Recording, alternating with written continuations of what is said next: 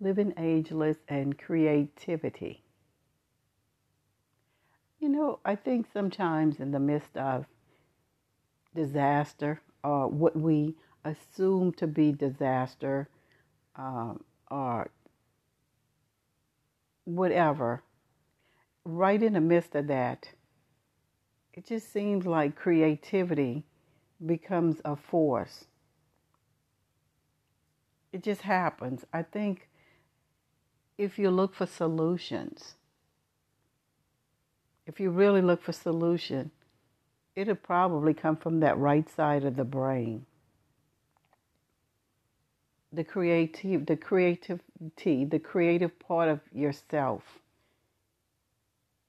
Because we are so tied into how things, if you do A, B will happen, and C, and that's just not always true. Things are always moving and shifting.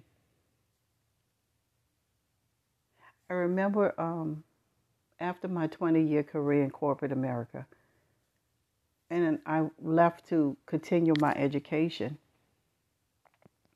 My bachelor's is in psychology, but my concentration is in art because I couldn't do all that logic and reason stuff without creativity.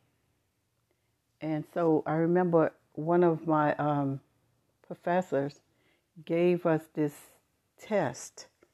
And in this test, it was to find out how the brain was working through both sides. Whatever the outcome was, it was that I had found that fine line between the right brain and the left brain, the logic and reason, and the uh, spatial. So it did make sense for me to have art classes as well as psychology. I guess that's why I aced them so well because I found that balance. But I remember one day we were told that in art class we was going to have a model come in and we had to draw him. So just like any, I'm like I'm in my 40s now, so like everybody else, we thinking Hercules was going to come in there, woo, and we would have to draw the muscles and you know the anatomy like that. Well, here comes somebody that might be a hundred pounds wet and he's nervous because he's sweating. And he stands on top this table, and we had to draw him. And he came for maybe three weeks. But he did different poses because usually when you're doing sketches, they'll do a, each pose maybe 15 or 20 minutes. So you don't have a whole lot of time. So at some point, you could use pencil or charcoal, whichever works best for you. Well, for whatever reason, every pose he did, I aced it. I just did. I don't know why, but maybe it was something, I don't know, just something on my DNA or whatever. But I aced it. And so my instructor asked me, Well, how are you figuring this out? It was like almost like I could see his skeletal system. And I just kind of threw a little meat over it and a few little whatevers. And it just worked. I really can't even explain it. But I'm, what I'm saying is, it's how creativity works.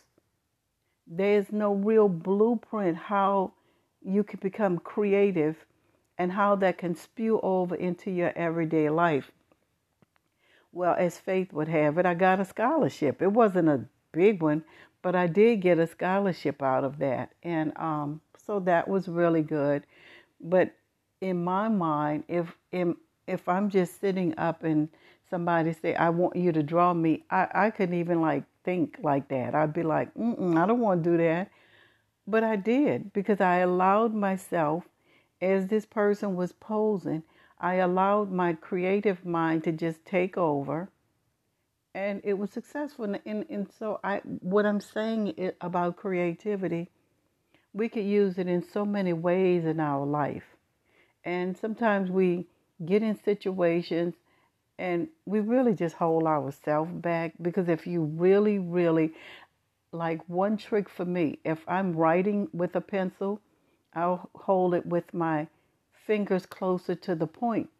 But then when I tell my brain I'm drawing, it's much easier if I take and hold my fingers closer to the eraser.